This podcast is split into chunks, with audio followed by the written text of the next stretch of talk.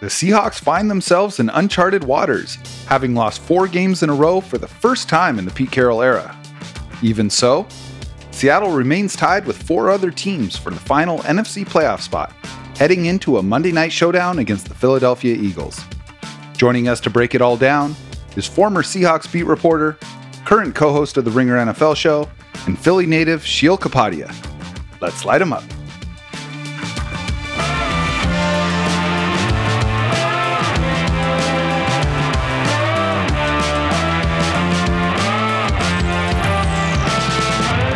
I'm Jackson Bevins, and this is Cigar Thoughts. Welcome back to the Cigar Lounge. I am Jackson Bevins, and along with my ostentatious producer, Mike Barwin, this is the Cigar Thoughts Podcast. Mike, how are we doing today? Doing well, Jackson. Surprisingly well after watching yet another fun filled Seahawks Sunday. it, it looked for a second like they might hang in there. It it did. I was in uh, I was in the Bay Area this weekend and surrounded by uh, I was at a restaurant during the game, surrounded by Deebo Samuel jerseys and Brock Purdy apologists, and uh, they let me have it. That's all I'll say. I'm, I'm sure. But it, at first, at first, it was kind of like, oh, okay, all right, Drew, like stepping up to the plate a little bit here, and then Yeah. it quickly reverted into Drew Lock football. Yeah, it did. It did. And, you know, you did bring it upon yourself by showing up in nothing but your 12th man Speedo. So, Yeah, I mean, you made yourself a target, to be fair. you know, I had no choice but to be double cheeked up on a Sunday afternoon. Oh, that's a great pull. Love it. Well, look, man, what can we say? We knew this was in the range of outcomes. And Yep. while the Seahawks have so far failed this midseason test, it's been encouraging to see them be competitive in the last two, at least for a good portion of those games. We'll get into all of that and more with our guest. But first, if you're listening or watching us right now, it's hopefully because you like the show. And if you like the show, there are a few ways you can support it. If you're on Apple Podcasts or Spotify, take a couple of seconds to leave us a five star rating. And if you're feeling super supportive, a quick review as well. You can do that right now. You can also subscribe to our YouTube channel, where you'll find full video episodes, entertaining clips, and the audio reads of every Cigar Thoughts article after each game this season. This is probably the best way to help the show grow, and growth is going to enable us to bring more of our football discourse your way. So we're grateful for the few seconds it takes to like and subscribe. We're also thrilled to announce an awesome new partnership with Westland Distillery in Seattle, which is my favorite local whiskey maker. If you're watching on YouTube, you'll see me enjoying a glass of their Outpost Range Solum, which has a delightful bite to it that really makes the flavor of these cigars pop. Westland is an American single malt whiskey distillery in the SoDo neighborhood of Seattle. Their tasting room and bar is open to the public, serving whiskey flights, cocktails, and small bites. There's a bottle shop on site featuring distillery exclusive releases and more. They're located at 2931 First Avenue, a little over a mile south of Lumen Field. Needless to say, I'm stoked to be working with them, and one of the reasons I love their whiskeys so much is that they make excellent pairings with a good cigar. And speaking of, we do have our own special release of cigars that you can purchase as a terrific price as a listener of the show. Until now, you've been able to order your own bundle of 10 for just $169, which is less than half of what this blend sells for in cigars on the open market. But because it's the holiday season, we are making them available to you for just $149. That's right, just 149 bucks. And as many of you know, we partnered with one of the most prestigious cigar manufacturers in the world to release these official Cigar Thought cigars, which you can order directly from cigarthoughtsnfl.com. Just follow the link on the show page to get these easy to smoke stogies rolled with 13 year aged premium Dominican tobacco leaf, or hit us up on Twitter or Instagram and we'll send you the details directly. And the cigars, they come with a Boveda humidification pack and a Mylar storage bag to make sure they stay fresh whether you have a humidor or not. Now, to the other business at hand. The Seahawks are, incredibly, far from out of the playoff picture, even though it doesn't feel like it. That's because even with the Seahawks losing to the 49ers for the second time in three weeks, there just aren't very many good teams in the NFC. That said, Seattle will need to finish the season strong in order to have any shot at postseason play, and that means finding a way to beat the 10 and 3 Philadelphia Eagles. It's precisely because of that that I'm thrilled to introduce the man sitting down with us today. Some of you will recognize him from his excellent tenure as a member of the Seahawks beat, and others of you know him as an NFL writer and co host of the popular Ringer NFL show with another friend of the pod, Ben Solak. Most importantly, like us, he's just seen his hometown team get whacked by the Cowboys and 49ers in consecutive weeks. He is Sheil Kapadia. Sheil, welcome back. Thanks for having me. Yeah, it's good. I feel like we, you know, do this annually where the the Seahawks are always in. We, we never know what kind of state they're going to be in. I think we probably did it. Uh, That's fair. We did it last year, and I was like, man, I was completely wrong about this team. They're much better than I thought. And then I thought they, you know, I picked them to win the NFC West this year. I was feeling good about it. Yeah. Uh, and here we are with the first four game losing streak of the Pete Carroll era. But hey, like you said, there's still time left. So uh, who, who knows how the final four weeks will go? It's wild. I'll, I'll be completely honest. I didn't even think. You usually at the end of my article after the game, uh, you know, I try to zoom out, take a look at okay, what, forget this game. Where are they at overall? And I didn't even do that because I was like, ah, four straight loss, it's over. And then when I was prepping for the show, I was looking up the NFC playoff picture, and the Seahawks are tied still technically for the last spot in the, in the, NFC. I mean, you know, they've got the tiebreakers over a couple of those teams. They lose tiebreakers to a couple others, but like it's very much still in their hands, which is wild. Yeah, it's and look at like the teams you're competing with. I mean, Nick Mullens uh, is in there. We can't let any of those NFC South teams like if they cannot get a second team in the, oh in the playoffs gosh. or else. I, what an indictment! What an yeah, indictment against the conference. Happen. So seriously. Yeah, in terms of the fun rankings, uh, the Seahawks getting in would certainly be better than all the alternatives. I, I think most people would agree. You heard it here. The 2023 Seahawks better than some of the other teams. a ringing endorsement 13 games into the season. All right, man. Hey, I am excited to get your thoughts on the Monday night game this week. But first, let's talk about Seattle's matchup against the bane of both of our teams' existences right now, the San Francisco 49ers. What stood out to you most about that battle as you were watching it? I mean, they were going to face an uphill climb. They were huge underdogs. They were wanted to go to 13 and a half uh, before the game once everyone realized Drew Lock was going to start. I mean, just what has stood out to me, and it's probably not fair, honestly, because the 49ers are making every team look like this. They mm-hmm. the, the previous week, they scored, if you thought that Seahawks game was bad, they scored touchdowns on six straight possessions yeah. against the Eagles uh, the previous week. So they're really, you know, I've been waiting all season. Hey, is there going to be that sort of juggernaut team this year? And that 49ers offense, by every number, metric, X and O you look at, it's like they're giving everyone problems. But with this Seahawks defense specifically, I'm just kind of looking at it like they've poured a lot of resources into this group. When you look yeah. at what they gave up for Jamal Adams and uh, drafting Witherspoon, who's been fantastic, and trading for Leonard Williams and signing Dre'Mont Jones and uh, Saquon, like they poured a lot of resources into it. And what are they, 26th in defensive DVOA, something like that? And it's just yeah. been like year after year after year, really, since I was there, I think covering the team in uh, 2015 and 2016. Like, since that, they've just like tried different tweaks here and there, whether it's coaching, whether it's personnel and they have not been able to rise above mediocrity with that defense. And so uh, that group, I think, has, has been disappointing this year. And it's not, uh, again, not just that 49ers game. They're making everyone look like that.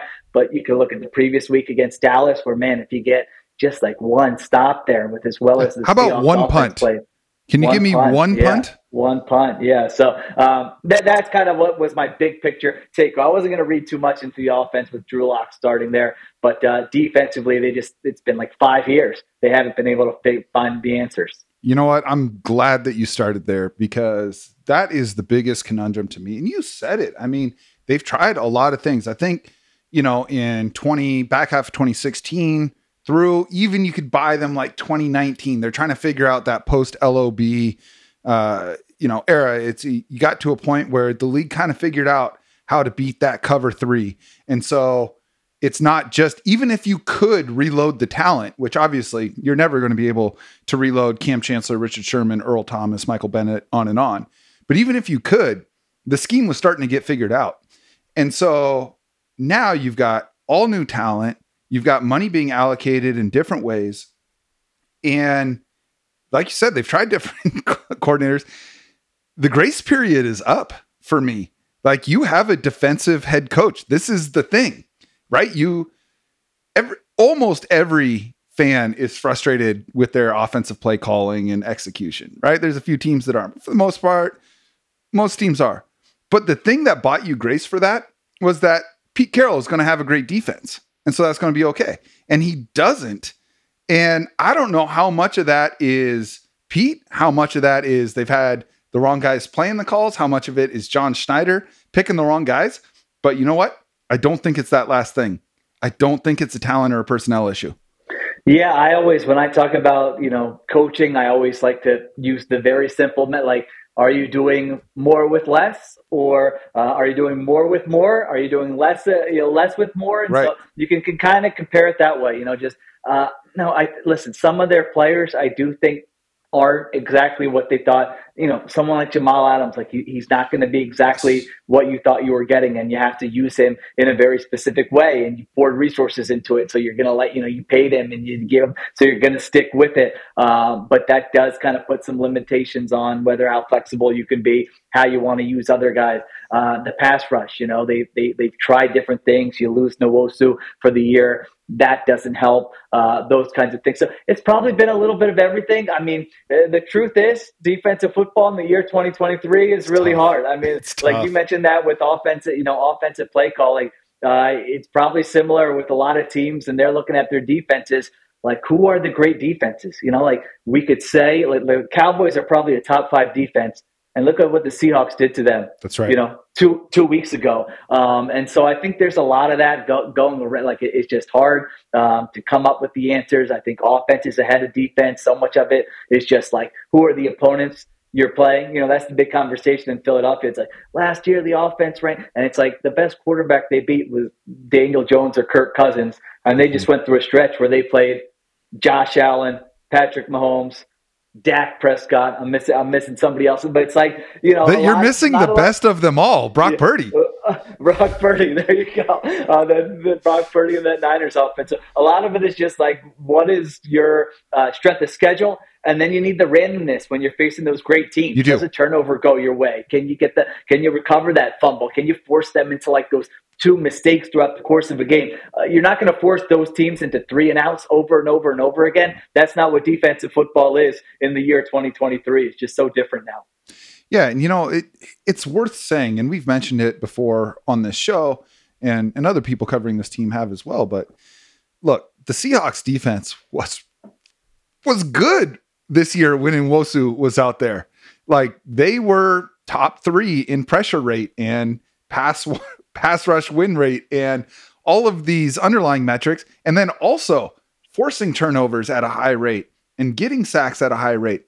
Explosive plays on defense that Seattle hasn't seen in half a decade. And that was so encouraging because, as I'm fond of saying, you're allowed to be bad and you're allowed to be boring, but you can't be both. And yeah. and the Seahawks were neither for the first half of the season. So it's like you lose Nwosu and your depth up front gets exposed because now they're trying to move Dre'Mont Jones outside. You know, Jarran Reed has to, well, Leonard Williams is helping Jarran Reed carry all the weight inside now, but Darrell Taylor's just not it. Um, you know, they're trying to manufacture pressure. They're blitzing Devon Witherspoon a bunch, which is cool, but you'd like to be able to get some pressure outside of that. And so there's this domino effect that I think exposes the depth. But then you also look at who the teams that they were playing, you know, 11 sacks against the Giants. Uh, it's shutting down the Arizona Cardinals. It's, you know, playing really good games against uh, the Cleveland Browns.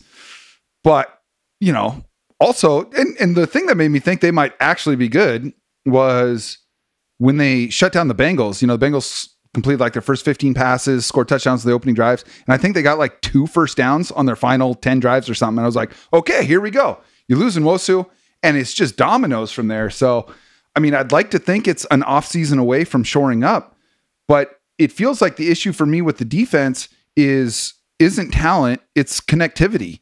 There always seems to be one or two guys that isn't doing the right thing. Yeah, and they're still, you know, you talked about how they moved away a little bit uh, from the cover three of the Legion of Boom days. I was just looking up the numbers today. They're still playing that at a pretty high rate, but they're mixing in those split safety zones uh, quite a bit. And so they're still, I think, the second highest zone coverage team in the NFL. And so it, it's like you mentioned, zone coverage is all about being on a string and knowing, all right, we know how they're going to attack us. We know when they try to attack this weak area of the field, who's running with this guy, how are we covering it, knowing those different route concepts, having everyone's eyes on the quarterback so that you can come up with turnovers. I mean, that's why you play a lot of zone coverage. I think that's why Pete Carroll likes playing a lot of zone coverage because you know theoretically there are more chances for takeaways when everyone's kind of got their eyes forward and you're not trailing uh, a receiver. But uh, you're right; it, it, just hasn't been there for whatever reason. They've got some younger players, obviously Witherspoon and sure. Woolen's in um, his second year, and then they've got the uh, mix of veterans who, like we said, you know, are the same athletes maybe they were in their prime. So it's kind of that they're in that in between area where it's a little bit of a, a weird mix. You probably still need, I would say, uh, either that pass rush to be a next level higher uh, than it is now, uh, or just for some of those younger players to get those reps or uh, to add some more athleticism on the back end right now. On the other side of the ball, there's been a really interesting dichotomy with Seattle.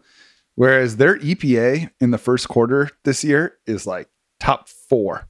Like on the scripted plays, Shane Waldron is cooking. And we saw it again, even with Drew Lock on that opening drive against the 49ers, four for five, 68 yards, a perfect contested catch, go get it ball to DK Metcalf at the front pylon. And it was like, oh, oh, maybe there's a conversation to be had after all. And then, like, you remember that you have to play the second, third, and fourth quarters also. And, you know, I've been, uh, yesterday, I had a, a kind of a longer conversation with uh, another of our favorite people in this in, in this sphere, uh, C Mike Spin Move, Griffin Sturgeon, and we were talking about EPA splits and you know he was asking me my thoughts on Waldron. I was like, man, I I'm I'm on such a yo-yo with him because I feel like he's so good early in the game, but why why can't he counterpunch? And you know, so he started diving into the EPA splits, and the Seahawks are top five in every single quarter in EPA on first and second down. Hmm. And they're top three on third down in the first quarter in EPA. They are dead last on third down in every other quarter. It's just this like one thing that when you need the high leverage play and teams have started to make their adjustments to what you're doing, Seattle doesn't have an answer for it. Yeah, third down in a lot of ways, it feels like it, it just kind of comes down to your your playmakers. Your, it could yep. be your quarterback. It could be does your wide receiver win one on one. You know, those are the situations where you're going to probably face uh, more man coverage than you would on early downs. It's an obvious passing situation. So can you protect? I mean, that's probably uh, without having looked into the numbers. I would imagine that would probably be a big part of it. You know, first and second down, part of it for sure. Yeah, the, the defenses are they got to they got to play both. They're not sure are you running, are you passing? They might have a nose tackle in there. They might have some base personnel in there. Um, third down specifically, you know, third and what four, five, six or more. They know it's a passing down. We can kind of tee off on the quarterback a little bit. Seahawks have had injuries on their offensive line, uh, and so that uh, just when you were mentioning it, I'm like, all right, I wonder uh, why that is. I, I, would guess that that would be. I could be wrong, but I would guess that that's probably uh, a big part of it. Yeah, and you know, I, I think it's a similar effect that we saw on the defensive side with the loss of Uchenna Nwosu. Abe Lucas got hurt in week one right around halftime. And in the first half against the Rams, you know, they had three scoring drives and four opportunities. They no four and five, four scoring drives and, and five opportunities in that first half of the season. Abe Lucas goes down, and all of a sudden they have the third highest pressure rate allowed in the NFL for the next two months. And then he comes back against the Cowboys. They don't punt, right? Like it's just, it's crazy how much better they are with this one player on the side of the ball and look, I get it. They're only they're less than two seasons removed from what was supposed to be a total teardown rebuild in the eyes of most people after the Russell Wilson trade. And so maybe it's unrealistic to expect that they just be so deep. It's not like it's not like the Eagles where if you guys lost an edge rusher, it's just like which of the next seven guys is going to step up and mimic that production. Um, you know, so I, I do think there it has a lot to do with the pass protection, Sheil, man, I mean, we can be honest. That's every team in the NFL right now. Every team has to deal with pass protection. I feel like part of being a successful offensive coordinator in 2023 is the ability to deal with the fact that you're not going to have a lot of time to throw, which is why we're seeing the Shanahan and McVay tree offenses really do well because it's lots of motion, it's lots of miss, lots of misdirection, and I guess I would just like to see a little bit more of that from Seattle. There's no doubt you have to, you know, find ways to scheme it up. Like every team's going to have an injury, every team's going to have a couple injuries, some key injuries how do you coach around it? As I always joke, that is what the, as Don Draper would say, that is what the money's for. That is yeah. why you, like, if it was easy, if every, you know, if everybody right. was healthy and good and could go out and play, well, wait, why are we paying you again? Like, that's the definition of coaching. You're paid to solve a lot of those problems. So uh, I look at it overall. They're what I think 11th in offensive DVOA. Yep. They've been a little uh, hit or miss. Like I don't view that necessarily as a group that's underperforming its talent. Like I think before the season, I did my rankings. I think I had them in the top ten, but probably in that like eight to twelve uh, area. So I would say they're probably, you know, I thought they had some upside for sure. You know, depending on what Smith-Njigba could give them as a rookie, I just thought those three guys are going to be very tough to defend. Uh, for opposing uh, opposing defenses, but yeah, I think the protection aspect, especially you know, Geno has I think played well over two years. At the same time, is he at that level of you know the elite guys where it's like you know you could have two backup offensive tackles and three backup wide receivers, and like Josh Allen is still going to find a way to make you know eight plays a game. That's the thing. Like, Holy cow! How did he do that? So you don't have that like like the situation still needs to be good around Geno when it is. Uh, he can make plays. We've seen that. When it comes down a little bit, uh, you know, it, it's just going to be harder for him. No, it's it's so true. I mean, you know the the ecosystem is still super important and you know i've i've generally held the belief since about halfway through last season and and look most metrics are going to bear this out. Geno Smith's basically been a top 10 quarterback. And just i mean you you'd have to work really hard to make a case that says he definitely isn't. But there's a huge difference between being a top 10 quarterback and being a top 5 quarterback. And it is the Mahomes, I think Jalen Hurts, the Josh Allens, Lamar Jackson.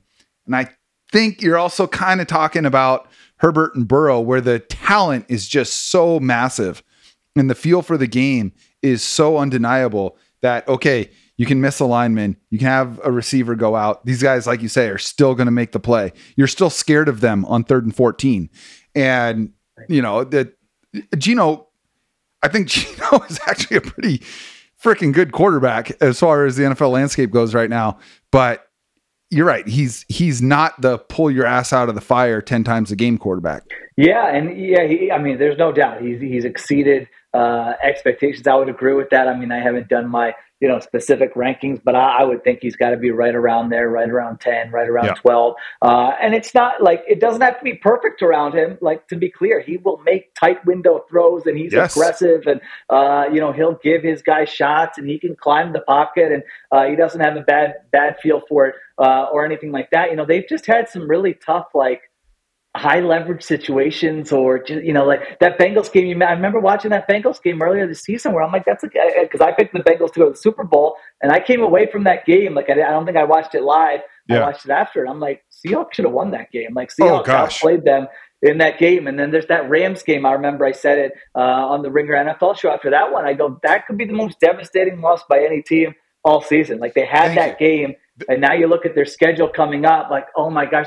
And then we look at the Cowboys game two weeks ago. Like they have that game and then they can't get These are the, the games stop, that so Pete Carroll teams are, are supposed to be winning. Yeah. And you, you don't know? have to win all three. Like think about if they would have won one of them. If they one win two of, of those, they're in great shape. If they win one of them, you're feeling pretty good to lose all three, that's kind of why they're, you know, in this situation right now. And let's be honest, we don't like to admit it. There's like luck factors in a big way. A little of bounce here, a little I bounce mean, there, a penalty here, recovered fumble there. Um, so those things I feel like haven't gone. Uh, you're right. It feels like a lot of that stuff has gone their way in previous years. Uh, have uh, they haven't gone their way this year?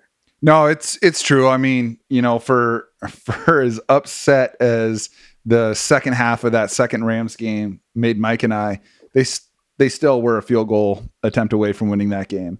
And this is still a team that won in overtime at Detroit. This is still a team that beat a very good Browns team with a last second touchdown. Like, I mean, it hasn't all gone against them. It just feels like everything that went their way happened in September and October. And that was a long time ago. And so, you know, recency bias really starts to creep in. It's like I said in the article on Sunday if the Seahawks had started 0 and 4 and then went 6 and 3, we'd feel way differently about them being six and seven. But it went the other way. They started six and three and then went 0 and four, and it feels like they're a lost cause. That's how it goes. That's how it is there. It's like, it's wild. I mean, I don't know if it's just because I'm like, I'm an old man now, but just the, uh, like, man, the swings week to week about where the opinions go on players, on teams and coaches. It's like, all right, so there's, I guess nothing matters until, you know, like, like uh, Parcells used to say, until after Thanksgiving, I guess. But um, yeah, you kind of have to zoom out a little bit and be like, all right, what's happened in the last two weeks is not everything that has happened this season. Uh, take a deep breath and see what the but but it is it is true also that these teams, these coaches, these players, a lot of them will be judged on what happens in the next four weeks. I mean that that just that's just how it is. You know, like it's it's so true. Just, yeah, that's what matters. It's so true. And like that's when injuries are at the highest. I feel like as an NFL fan, you're almost like day trading crypto, where it's just like these wild swings every single day. And it's like, no, no, no, you gotta you gotta zoom out and look at the all-time chart here before you get, you know, yeah. before you get too caught up in what the most recent thing that happened was. And and so I, I get it. It's one of the things we appreciate about you. One of the things we try and keep in mind is just that perspective that okay, let's let's look at the overall picture. And it's been a rough month in in Seattle, but I mean, again, you know, the fact that they still have a legitimate shot at making the playoffs is encouraging given where they're at in the overall team development. Last thing I want to touch on with this game is your thoughts on just how much better than the rest of the league the 49ers are, if you feel that they are. And follow up for how much longer can they get away with this fuckery? That's the best question I've gotten during a podcast uh, so far this year. I will give you credit for that. Um, it took me a while. You know, coming into the season, I thought, all right, it's been eight games of Brock Purdy. I'm not going overboard. I want to see more of him before mm-hmm. I say uh, they can continue this pace and he's played better than last year. Their offense is better than any other 49er Shanahan offense uh, we've seen. So uh, I do. I think two weeks ago I said, all right, I'm at the point where I think the 49ers are winning the Super Bowl. I think this is Kyle Shanahan's year. Um, I just look at them offensively like, listen, there's a game in the playoffs where if they turn it over a couple times, they can lose that game. There's no doubt about it. But I don't see a defense that's going to like limit them to 240 yards or force them to punt you know four times during the course of a game. I just like i don't know what the what the answers are. There's no coverage. There's no uh, if there is um, you know i think i made the the joke recently like if they have a playoff game where someone does that whatever scheme that is or gameplay, yeah. like that's the one. That's that, the new that blueprint. Sam will be like writing a book about that uh, ten years from now because I don't know what it is. Like play man coverage against those guys. Okay, uh, good luck. You know, winning your one on ones against McCaffrey and Kittle and Aiyuk. and Deebo Uh, play zone. They just have so many zone beaters with uh, with how Shanahan schemes it up and how aggressive Purdy is throwing the ball downfield. His decision making, his processing uh, is very good. So yeah, they're. I mean, I'm telling you, like the the numbers on their offense that I've dug into recently compared to like the best offenses we've seen in the last ten years. Um, you know, whatever it's... offenses you think those are, they're right there or better um, than all of them. So yeah, I do think right now, uh, as we sit here, there is a gap. Now they got to stay, as you said, they got to stay healthy. It's the most boring part of uh, analysis, turnovers and health. It's like, yes, we know you don't need to mention it, but uh, they got to stay. If they're healthy, um, they're they're going to be my pick to win the Super Bowl. Yeah, yeah, and you know, uh, Kenneth Arthur recently did a great breakdown of the 49ers uh, salary cap situation on his Seaside Joe newsletter. And, you know, they they are definitely loading up the credit card the way that the Rams did a couple years ago. They just feel even better than the Rams did a couple yeah. years ago. They're going to have some really tough decisions, including on someone. It's probably good I don't have an MVP vote because if I did, the number one name on my ballot would be Trent Williams because with him, they are a supernova. They are maybe the best offense since the Kurt Warner, Mike Martz offenses of the late 90s, early 2000s. Without him, they're 0 and 3, and they scored 17 points in every every single game. For as much as I was just harping on Seattle for how much losing one player on offense in Abe Lucas or one player on defense in Chen Nwosu is, the 49ers, who are by all accounts the best team in the NFL, lost one player. I guess they were without Deebo for a couple of those games too, but still, they didn't score any points. Yeah. You know? So, I mean, I don't know. I, I feel like he's almost a bigger linchpin than than Purdy or the rest of them.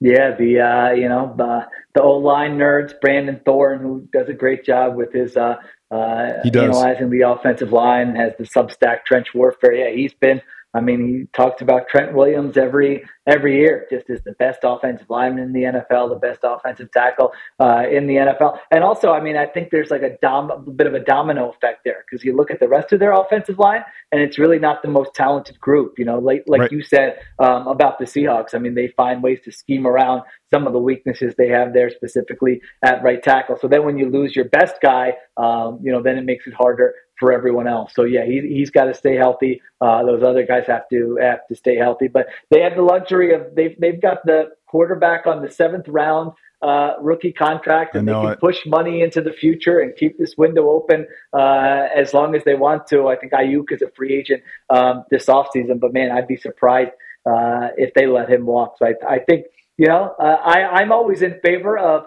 when you have that window it's okay to be a little reckless yes. trying to win the Super Bowl. If you're yes. the Saints, don't do it. If you're the 49ers, right. like, you know, if you're rooting for the 49ers, like, yes, yes, I want to keep all of our best players. I don't care if that means, you know, three years from now, we're going to be in a little bit of a uh, trouble. Deal with like, it this then. is the whole yeah. point. Yeah, this is the whole point uh, of building a, a franchise is, is, to have these moments, have these windows where you can win and, and not have to worry about the future. Well, and it's it's so crazy too because if it wasn't for Brock Purdy, the 49ers would be holding the L on maybe the biggest misuse of resources in the last 10 years by trading three first round picks to get Trey Lance. And, you know, nothing ever happened there. But it's like, of all the different types of COVID era debt relief that we saw, none was bigger than drafting Brock Purdy with the last overall pick because he's forgiving that whole entire thing, bailed him out. Yeah, I mean, I, yeah, where would they be? I don't know what they what they would be doing. Who would be their quarterback? Would maybe Mac Jones? I, I don't know. I have no right. idea uh, who it would be. It wouldn't be Trey Lance. It, I don't think it'd be Jimmy Garoppolo. Uh, you just take a flyer on day three of the draft, and here you go. You have the best offense of the last ten years. Yeah, no kidding, no kidding. You know what else is wild? The Seahawks have lost five of their last six games and are somehow, like we said, still just one game back of the sixth seed. But meanwhile, the Eagles were two games clear the entire NFC two weeks ago. And yet, if the playoffs started today, they'd be the five seed. How'd that happen? Uh, well, where do we where do we begin here? Let's say, floor, is, uh, floor is yours. Yeah, first they played the 49ers and they had no chance of stopping the 49ers who, who scored on six straight possessions. Uh, you know, I, I, think there was this lingering feeling um, among Eagles fans for the first, even when they had that 10 and 1 record, like, is this team as good as the record says it is? You know, I think they were 7 and 1 in one score games. If you look at point differential. It was not in the same neighborhood as teams like the 49ers and Cowboys. And, you know, then you hear all the cliche, this team just finds a way to win. And to be fair, it was like with Jalen Hurts, I mean, they were like 24 and 2 in his last 26. So, like, even for someone like me who likes analytics and X's and O's and is just, I'm like, I don't know, like, do I need to reconsider the this team just knows how to win thing with uh, this quarterback? So um, I think some of that caught up to them. You know, they've got issues defensively, which you know certainly we can get into. Uh, offensively, it's been a little more hit or, hit or miss. It's been a little vanilla. It's been a little relying on a lot of one-on-one stuff, and your roster just being better uh, than opposing rosters. Um, stuff not going your way, and so you add all that up, and it's been two blowout losses to your biggest competition uh, in the NFC. And to be fair, they're still like pretty well positioned here. I think even if they lose this game to the Seahawks, they've got the Giants twice um, and the Cardinals once in the final three, where they would still be in a good spot, I think, to win the NFC East, but mm-hmm.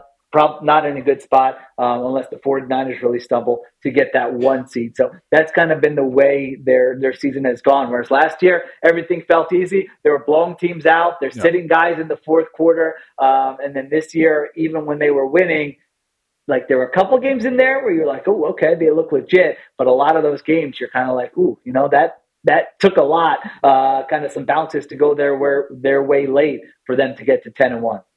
You know, one of the penalties of success in the NFL, and there are many, the way that the league is set up, is losing your basically having your coaching staff get headhunted. So, you know, it, it feels to me, you mentioned, you know, there's some some sense among Eagles fans. Are we as good as this 10 and 1 record? I didn't think that the Eagles were. I thought that you were the second or third best team in the NFL at the time. Um, but it felt like, okay, I mean, you're sweating out two wins against the the commanders. They're whoa, you're trailing at halftime five or six consecutive games. You know, yeah. it wasn't it wasn't the formula from last year. So, question for you is two parter. How close to being back on track is Philadelphia? And how big of the reason that they're off track is the loss of Shane Steichen and Jonathan Gannon? Yeah, I don't think the coordinator thing is a huge deal. I mean, I, I personally don't think Jonathan Gannon is like a defensive mastermind. You know, sure. they, they faced. Uh, I mean, I think they, the Cardinals this year have like a bottom three uh, defense in the NFL. Last year was a perfect storm for the Eagles defense. They had all 11 starters healthy for the Super Bowl. They faced, I think, the worst, uh, the the worst um, opposing offenses in the entire NFL. Um, and so everything kind of they were healthy. They faced a weak schedule, and things kind of came together. I like watching them on a weekly basis, I wasn't like, oh, baby, they're scheming things up and uh, doing a great job here. It was kind of like their players were just better than the opponent players and they uh, opposing players, and they faced bad quarterbacks. Anytime they faced a good quarterback, uh, they got lit up. So I feel like if Jonathan Gannon were on the, the Eagles defensive coordinator this year, facing the 49ers and Mahomes and Allen and Prescott twice and the Dolphins, I think their defense would be the same uh, or worse this year. So I don't think that's a big factor. Offensively, you could probably make a stronger case. You know that Shane Steichen uh, has done a nice job with the Colts this year, and maybe losing him has led to uh, some of their regression. At the same time, they've got an offensive-minded head coach. You know, you mentioned it with Pete Carroll. Nick Sirianni was a wide receivers coach and then yep. Uh, an offensive coordinator, and so um, it's still his offense uh, at its heart. So a little bit, yes, I, I would say uh, with the coordinators, but probably not like the um, you know the big. I, I, would say it's a little overrated uh, if I'm being honest. That's I forget fair. what the second part of the question was. I told you I'm old. It's you know like I got dealing with a little bit of a cold. Like this isn't my flu game, but uh, you'll have to forgive me and, and remind me uh, what the what the second part of the question was. No, no, just the the question was just how close to being back on track are the Eagles? Yes. And and I'll piggyback on that. As you're thinking about the things that are off track, if if you really feel like there are things that are off track with the Eagles, is Seattle positioned to exploit those things? Yeah, so I think there are uh, a couple. I, I don't. I, I, don't know that the Eagles are back on track. I mean, listen, the stats are going to look better down the stretch. That's just because they're going to play the Giants twice uh, and the Cardinals once, and they're going to be in the playoffs, and we'll see what they look like at that time. It's going to be hard to shake those performances against the 49ers and the Cowboys. And so offensively, I would say I have more confidence. You know, they're still very healthy there. Their offensive line is very good. You still have Hurts. You still have AJ Brown, DeVonta Smith, Dallas Goedert. Like there should be answers there offensively where you look pretty good here down the stretch. Defensively, I'm not so sure. And and that's where when you ask, can the Seahawks expose some of that stuff? It's really going to come down to can they block up this Eagles defensive line? You know, the Eagles have had this organizational philosophy that overinvest in the offensive line and in the defensive line mm-hmm. and figure everything else out. It's been a pretty good philosophy. They've won a lot of games with it. They've gotten to the Super Bowl a couple times in the last, what, six, seven years by doing that that pass rush is underperforming in a big way right now. They've got on third down, they're the worst third down defense in the NFL. You were mentioning the Seahawks on yeah. uh, third down. So this is going to be a battle because I think the Eagles are 32nd in defensive DVOA on third down this year. And a big part of that is their pass rush isn't winning. They have the lowest sack rate of any defense on third down in the entire NFL. That is insane like, to me. I would have bet that they would have wild. the highest going yeah. into the season.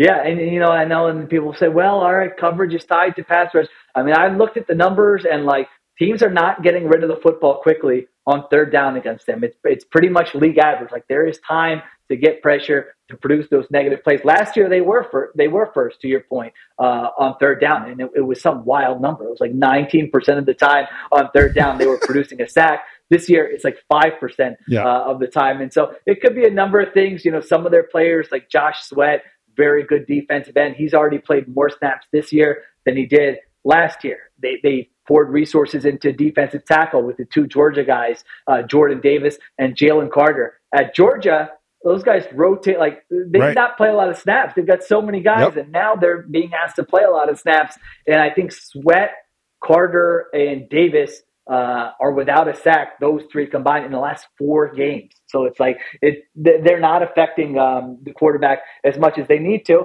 And then they're old in the back end. They've got four of their five uh, defensive backs are 30 years or older. Right. Man, when they face the 49ers, you're just like they're kind of they look slow like is this is one team on like you know 1.5 speed and the other team on regular speed or what's going on here because the 49ers were just running uh, right past them so it's kind of a combination of all those things so i do think if the seahawks can can protect uh, assuming Geno's back give him some time there's just going to be opportunities in the passing game for them for sure so what you're telling me is that when the Seahawks have the ball on third down, it's the stoppable force versus the movable yes. object.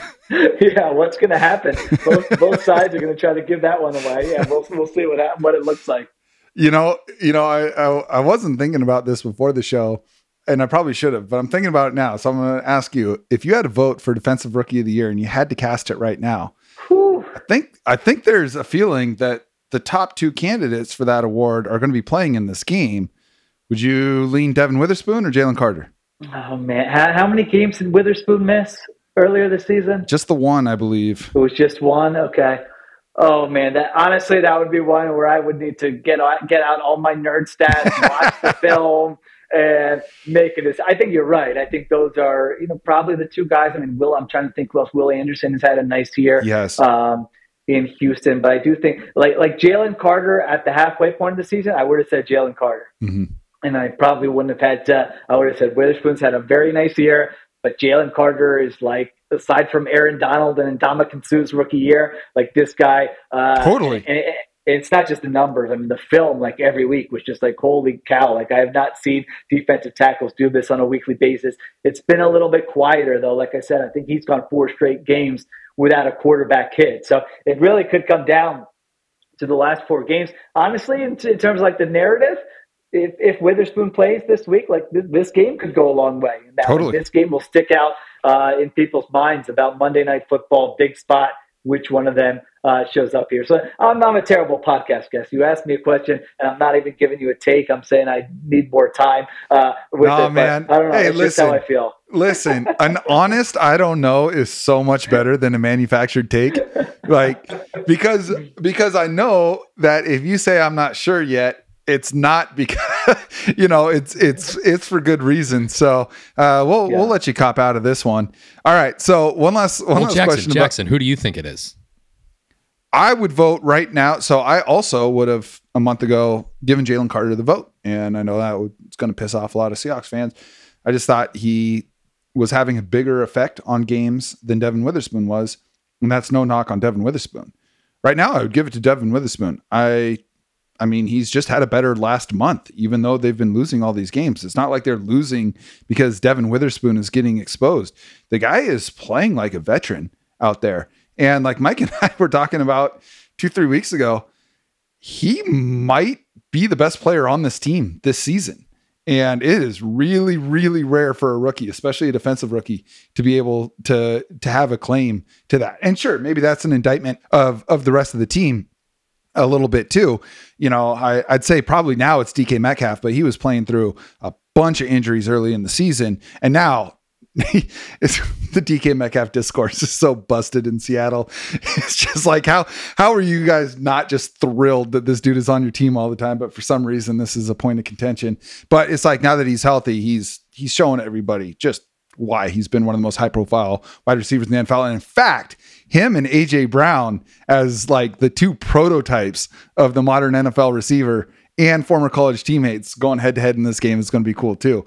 Uh, but okay, okay. So last question about this game because you've covered the Seahawks and you've covered the Eagles. You you know enough about these two fan bases to answer this question. Is the fallout worse if Seattle loses or if Philly loses? Good, good, good, good. I, I, you know, I think I would probably have to say the Seahawks only because the stakes are like like you know Eagles fans will be uh, angry, which is you know their natural state anyway, their most comfortable state. Uh, I was joking earlier, like everyone made the joke earlier this season that it was like the perfect Eagle season because they were winning games, but the fans still had so much to be angry about uh, yeah, after totally. every win. So it's like totally this is perfect. You know, so I think if the Eagles lose this game, don't get me wrong, there there will be panic. Uh, there will be wild takes flying left and right. But after a few days, they can sit back and be like, all right, we got this easy schedule. The final three weeks, we're still in a good spot. We're going to make the playoffs. Maybe you're going to, you know, still win the division. I mean, if the Seahawks lose this one, I mean, they're still not going to be out of it. Uh, there, there's no doubt they, they still will have a chance to win their final three and be in the mix. But man, five in a row for like it feels yeah. weird just saying that for a Pete Carroll led uh, led team. Five games in a row, it, never happened. Four never happened. So I think that would probably be the one. And it's and, and also just kind of the way their team is built. It's not like you have a 24 year old quarterback. It's like, all right, all good. You know, right. you showed improvement. They'll be back next year. It's kind of like you felt like you can make a leap this year. Um, yes. And if you don't do it, and if you don't make the playoffs, that's going to be a, a tough pill to swallow. So uh, I would probably go with the Seahawks. I think. Yeah, yeah, I, I, I tend to agree, and and they're just two teams that are in different stages of their development for sure. I think I think the Eagles last year and this year is kind of where in the best part of Seattle's range of outcomes is where they are next year and the year following. Uh, they just they just got some work to to do there. I feel like the pieces are there but you know it, it, hasn't come together the way that we kind of got duped into thinking they were ready to put it together you know given how much they had exceeded expectations last year and the hot start they got off to this year. You know earlier in the episode you mentioned the value of zooming out which is something that mike and i are big believers in. So let's do that here. Let's let's step away from these two teams and just looking at the conference given the relative mediocrity of the nfc after the top three teams how likely do you think it is that the Seahawks make the playoffs? Because y'all have essentially clinched already. I'm, I'm pulling up my uh, my uh, standings right now just to make sure I see the teams they're competing with here. All right, so we've and, got and just so you know, the Seahawks go Eagles, but then after that it's Tennessee, Pittsburgh, Arizona. Okay, all right. So I was going to ask you earlier what the rest of their schedule looks like. All right, so I think they've got a good challenge. I mean, the Vikings at seven and six with Nick Mullens. Come on, I don't think they're going to get in. So uh, there's two spots to play. Now, I will say I have been on record as saying I think the Packers and the Rams are getting in. So I guess that would leave the Seahawks out there. I think those are the three teams Packers, Rams, Seahawks. I think two of those three are getting in. I'm not telling you I feel extremely confident uh, about it. I was just kind of falling in love with the Jordan Love story over that month of the season. Tough like, not oh, to. My goodness. Yeah. Yeah, and then they took a step back, and they had a. I mean, it's a good Monday night was a good reminder, man. That like we can look at this, and I can say, oh, this team's schedule, and it's like, uh the Dolphins were what 13 and a half point favorites yep. and had a two touchdown lead with what three four minutes left against a rookie quarterback, and they lost that game. So I'm gonna. I, I just can't. I'm, I'm, gonna say Packers and Rams only because I, I've been on record, and I don't want to be the fraud who goes on one podcast and says one nope. thing, and then on the other no, podcast man. says the other, and then you know people are meshing the takes together, and I look like a fraud. So I got to stick with what I said uh, totally. originally. Now so, so I'm going to go Packers and Rams uh, with the Seahawks just missing out there. So there you go. Yeah, no, and we we appreciate that you're not pandering here. Like we we have you on because we want to know what you think. and and I would say if I knew the same amount about every team and was a betting man, those are the two teams that I would bet on. Uh, you know, it's looking more and more like an eight and nine team could get in, which is kind of gross. It's kind of the risk of allowing seven teams from each conference in, which I think is better for the sport anyway. But uh, yeah, so the, there is a chance that you know Seattle at six and seven could go two and two and get in. Problem is, is they lose the tiebreaker to the Rams because, like, just straight up, no matter what, because they got they got swept. I do think the Rams need to play the 49ers one more time. And I'm not sure if they've played y'all yet, have they? Yes, the Eagles okay. beat the Rams. Uh, okay, yeah, I'm not sure if they played the season. The the cow. I think they played the Cowboys too. Darn the Cowboys beat them. Yeah. yeah. the Cowboys beat them yeah. early. So they they might the only have, have the one tough game left. They got the Commanders, uh, the Saints, at the Giants, and at the Niners. Okay. As they actually could, you know what? This, this could that could That- be bad news because That could be two and two. Yeah, uh, well, the Niners also, but on the other hand, Niners Oh. they have the one seed locked up. That's so true. likely. it's Ah, it's so true. Yeah. So you Yeah. kind of, it's nice to be able to play the Niners in Week 18 versus when everyone else has to play them. But who knows? I, I, Well, I then it's up to it's up to the Eagles to keep that from happening. yeah, that's right.